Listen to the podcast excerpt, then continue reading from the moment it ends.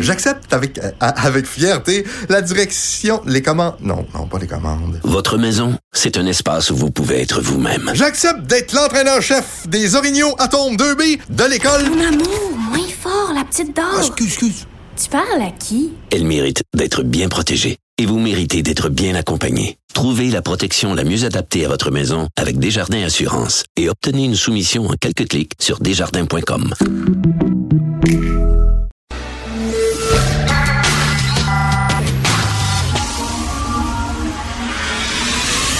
10 à 11. De 10 à 11. Richard Martineau. Politiquement incorrect. Cube Radio. Merci d'écouter Cube Radio est politiquement incorrect. Et je veux attirer votre attention sur l'excellent boulot qu'ont fait mes confrères du bureau d'enquête du Journal de Montréal, Journal de Québec, concernant SNC Lavalin. Là, là, il y a trois affaires que je veux. c'est- c'est- depuis plusieurs jours, ils travaillent sur SNC Lavalin, le bureau d'enquête, puis ils n'arrêtent pas de sortir des trucs. Puis ils ont sorti un truc aussi hallucinant aujourd'hui, ahurissant. Mais je veux revenir sur toutes ces histoires-là concernant SNC Lavalin. Michael Novak, en 2011, on est en mars 2011, Michael Novak, il est président du CA de SNC Lavalin International. Ça, c'est un des, un des tops, un des top directeurs de SNC Lavalin. Lui, il décide de se départir d'un bloc de 200 000 actions. C'est quelque chose, ça, là. 200 000 actions, là. Tu fais pas ça euh, n'importe quand, là. Tu sais, c'est qu'il y a vraiment quelque chose, tu sens qu'il y a quelque chose qui arrive. Tu sens qu'il y, a- quelque chose qui va arriver, il faut que tu te débarrasses de tes, de tes actions. Il s'est débarrassé d'un bloc de 200 000 actions pour une valeur de 12,2 millions.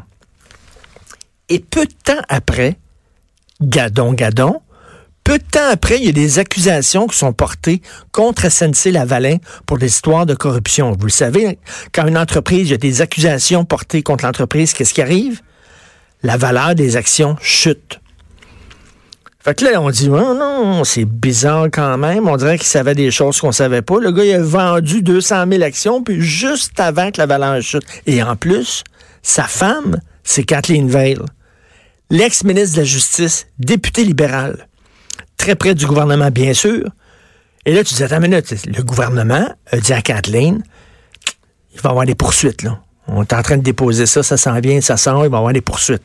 Kathleen rentre à la maison. Elle dit à son mari, il va y avoir des poursuites, là. T'as combien d'actions, toi, là- là- là-dedans? Écoute, t'es mieux de vendre tes actions. Le gars, il vend ses actions. Tu sais, ça sent, là. Je m'excuse, là. Mais tu sais, quand ça ressemble à de la merde, quand ça sent la merde, puis quand ça goûte la merde, fortes sont les chances que c'est de la merde. Ça a l'air vraiment bizarre. Donc, ça ressemble vraiment à un délit d'initié. Là, ils ont décidé d'enquêter là-dessus, l'AMF, l'autorité des marchés financiers, c'est eux autres, hein, quand, ça fait pip, pip, pip sur leur écran, en disant, oh là là, c'est drôle, il y a une transaction bizarre, suspecte. Ils ont décidé de- d'enquêter là-dessus, sur la transaction de Michael Novak. Y a-tu un délit d'initié? Et là, ça se tâle. Tu sais, c'est comme l'enquête mâchurée qui s'approchait de Jean Charest. Ça s'approchait de Jean Charest. Puis là, ça se. Il y avait comme les boss en haut hein, qui mettaient des bâtons dans les roues des enquêteurs. C'est la même affaire. Il y a deux enquêteurs de l'Autorité des marchés financiers qui ont parlé euh, sous le couvert de l'anonymat au bureau d'enquête, puis ont dit, écoutez, là, on s'approchait, on voulait voir ce qui se passait dans l'histoire de Michael Novak, puis en haut, là, ils nous mettaient les bâtons dans les roues. Alors, attends des minutes, là. Non seulement ils ont mis des bâtons les roues des enquêteurs, mais le gars qui sont allés choisir pour mener l'enquête pour le compte de l'autorité des marchés financiers, le gars qui sont allés choisir pour mener l'enquête contre SNC Lavalin, c'est un ancien employé de SNC Lavalin. Le gars, c'était l'avocat de SNC Lavalin. Voulez-vous rire de moi? Sais, moi, j'ai ça quand on pense que je suis un niaiseux, là. J'ai-tu une poignée dans le dos, moi, là? Me prenez-vous pour une valise? Ça sent extrêmement mauvais. Et grâce au travail acharné des gens du bureau d'enquête, et je le dis, Alexandre Robillard aujourd'hui, qui a sorti l'histoire que c'est un ex de SNC-Lavalin qui dirigeait les enquêtes à l'OMF contre SNC-Lavalin, c'est une sacrée histoire. Là, il va y avoir une enquête sur l'enquête. On est rendu là au Québec. On fait des enquêtes sur les enquêtes. Il devrait y avoir une enquête sur l'enquête de Machuré qui a stallé. Et là, il va avoir une enquête. Et ça sent mauvais. ça sent mauvais. Qu'est-ce qui se passe à SNC Lavalin? Tu vas, tu sais, tu rentres chez vous, tu vois ta femme tout nue dans le lit avec un autre homme, elle dit, chérie, c'est pas ce que tu penses. À la minute, c'est pas ce que tu penses. Euh, oui, je suis pas, mal sûr que c'est pas mal ce que je pense. Tu sais, moi, dire, non, non, non, non, c'est mon cousin. C'est mon cousin, puis tu sais, j'étais en train de boire un, un jus de raisin avec lui, puis là, j'ai échappé mon verre, puis là, c'était tout sur ma robe, fait qu'il a enlevé ma robe, tu sais, parce que là, il voulait l'amener dans la sécheuse, puis là, il s'est enfargé, il est tombé dans le plat à spaghetti. Puis lui aussi, il était tout sale, fait que là, lui aussi, il a dû se mettre tout nu, puis on avait froid, il faisait froid, fait qu'on on est allé dans le lit sous les couvertures, moi puis mon cousin, puis là, t'es arrivé, mais c'est pas ce que tu penses. Là, je dirais, chérie, c'est correct, arrête, arrête, correct, correct. Mais là, c'est ça, là, SNC Lavalin, là, j'ai le goût de dire aux gens SNC, c'est correct, correct, arrêtez, là. Tout ça, c'est toutes des coïncidences, c'est toutes des coïncidences. Le gars a vendu ses actions avant qu'il y ait des, euh, des accusations de portée. Puis là, l'AMF sont allés chercher un gars de SNC pour enquêter sur SNC, mais puis là, ils disent, là, ils disent au, à Alexandre Biard du bureau d'enquête, oui, mais quand même, le gars, il faisait sa job comme du monde. Il était. hey, arrêtez, là. Ça n'a pas de bon sens. Ça sent extrêmement mauvais, cette affaire-là. Les taxis.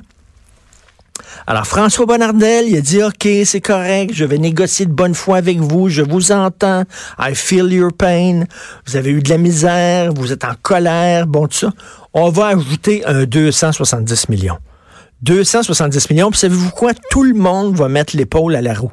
Tous les Québécois vont payer parce que euh, ce 270 millions-là va provenir d'une taxe spéciale, 90 sous pour chaque course. Chaque fois qu'on va prendre Uber ou le taxi, il y a 90 sous qui vont aller dans un compte pour vous, les chauffeurs de taxi. Fait que là, quand on ajoute tout ce que le gouvernement va donner pour compenser les chauffeurs de taxi, c'est autour de 814 millions. Qui vont 814 millions. On s'approche du milliard, là. C'est quand même pas pire, là. Qu'est-ce qu'ils ont répondu?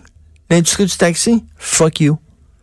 On veut rien savoir, on s'assoira même pas avec vous. On veut rien. Attends une minute, là. Vous vous prenez pour qui exactement? Vous vous prenez pour qui? On vous donne 814 millions. Tu peux-tu au moins t'asseoir puis au moins dire bon merci, vous négociez de bonne foi, c'est le fun. Non, ils disent aux autres, faut... hey, vous êtes qui vous autres? Vous êtes des chauffeurs de taxi. À un moment donné, là, on est tanné de vous entendre crier. Savez-vous quoi? Je pense qu'on va prendre Uber toute la gang. Euh, Il faut tenir compte de la capacité de payer des Québécois. Et comme Mario Dumont dit dans sa chronique aujourd'hui, dans le journal de Montréal, à New York, c'est la même affaire. Quand Uber est arrivé à New York, il y avait aussi des permis de taxi, puis des chauffeurs de taxi qui ont perdu de l'argent, des détenteurs de permis. Ils n'ont pas été, ont pas été compensés par le gouvernement. Pas en tout. Zéro. Aucune scène. Leur euh, permis de taxi est passé de la valeur d'un million de dollars à 200 000 piastres. Pouf! Ils n'ont pas été compensés. C'est ça. C'est le progrès. Est-ce qu'on a compensé les typographes quand on s'est mis soudainement à monter des journaux sur ordinateur? Les typographes ont perdu leur job. On ne les a pas compensés. Est-ce qu'on a compensé les allumeurs de réverbères quand l'électricité est arrivée? Non. Est-ce qu'on a compensé les palefreniers puis les chauffeurs de carrioles puis de calèches quand les autos sont arrivés? Euh, non. Il y a des gens qui ont mis toutes leurs économies pour acheter des clubs vidéo, puis du jour au lendemain, il y a eu le streaming sur un ordinateur, il y a eu, euh, il y a eu Illico, il y a eu Netflix, il y a eu tout ça, il n'y a plus personne qui allait dans les clubs vidéo. Ces gens-là ont perdu leur chemise. Est-ce qu'on les a compensés? Non. Là, vous, on dit, écoutez, on va vous donner 814 millions, puis vous voulez même pas vous asseoir. Je trouve ça incroyable. Quelle outrecuidance totale. Il y en a une autre qui se prend pas pour un 7-up flat. Valérie Plante. Hey, Valérie Plante, là, qui a dit, nous autres, à Montréal, ça ne marchera pas de même. Là. La loi 21, elle s'appliquera pas à Montréal. Non, non. Nous autres, euh, on a le bon pas, nous autres. Toute la province sont toutes dans le champ. Nous autres, on veut rien savoir de cette loi-là. Vous autres, vous croyez, 65% des Québécois, vous pensez que c'est une bonne loi, vous êtes dans le champ. Nous autres, à Montréal, on veut rien savoir. Et là, Simon Jolin Barrette, et je l'aime, ce ministre-là, je l'aime. Il est pas grand, il est pas très gros, mais il en impose. Il a dit, je ne bougerai pas. Je veux rien savoir. La loi est une loi provinciale et elle va s'appliquer à tout le monde. Paf! Dans les dents de Valérie Plante. Puis c'est Valérie Plante, elle commence. Je sais pas si elle était là depuis longtemps, puis elle avait des réalisations. Puis tu sais, mettons comme Régis Labombe. Là. Régis Labombe, quand même, critiqué, là. Euh, ben là, il est en congé de maladie, puis on lui souhaite la meilleure des chances. Mais Régis Labombe, il a fait quelque chose pour Québec. Il a changé la ville. Il a donné un ton. Il a donné un oomph à Québec. Quand Régis Labombe euh, commençait à être maire de Québec, tu le sentais. Il y avait quelque chose qui se passait dans cette ville-là. La ville avait retrouvé sa fierté. Tu sais. Régis, il peut regarder le gouvernement dans les yeux, là, puis parler, là, puis il n'y a, pas le gros bout du bâton, mais comme respect. Valérie Plante, elle a fait quoi, Valérie Plante? Je regarde la, ville, elle est aussi décacristique qu'avant. La ville, là, a rien changé. Puis elle a dit non, non, non. Vous allez m'écouter, Montréal, on veut rien savoir de votre, loi. Je suis très content du gouvernement qui l'a, qui l'a mis à sa place.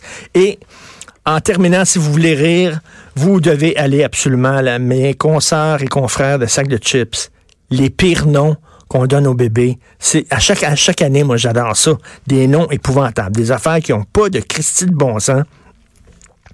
Comment, des, des, des, noms complètement débiles. Erasmo, euh, Yigitalp, euh, Lucie, Vaseline Lia. Vaseline, t'appelles ton enfant Vaseline. Nungpagnosita. Des noms complètement incroyables. Bellatrice, Harlequin Dream, Kim comment c'est votre enfant? Il va vivre toute sa vie avec son nom. Moi, il y a un gars que je connais qui s'appelle Claude Larosé. C'est le monsieur qui vient faire des travaux à la maison chez nous parce que je peux rien faire avec mes mains. Et Claude, à un moment donné, nous a dit qu'il a changé son nom parce que son vrai nom, c'était Yvon Larosé. Vous imaginez l'enfance qu'il a eu, ce petit gars-là? Pensez à ça deux minutes. Il dit ça a été l'enfer. Il passait son temps à pleurer. Il pleurait tout le temps et à un moment donné, sa prof, il a dit, tu sais, Yvon, tu peux faire changer ton nom. Il a dit, c'est vrai. Elle a dit, tu peux le faire changer. Puis il a dit comment, puis il est allé le faire changer pour Claude Larosé. Mais ses parents, là, ils ont dit Yvon Larosé. Il n'y a pas une Christie de fois, ils l'ont dit fort, là. Yvon Larosé. Yvon Larosé. Non, eux autres, ils ont trouvé ça, ils ont trouvé ça le fun. C'était l'enfant. pensez, pensez pas à vous, là. vous, vous voulez donner des noms originaux à vos enfants pour qu'on dise, ah, ils sont tellement originaux, ceux-là. Non, non, pensez à vos enfants qui vont vivre avec ce nom-là toute leur vie. OK? Fait que, des noms comme ça, c'est vraiment hallucinant. C'est-tu tout le temps qu'il nous reste pour l'ouverture? Vous écoutez politiquement incorrect?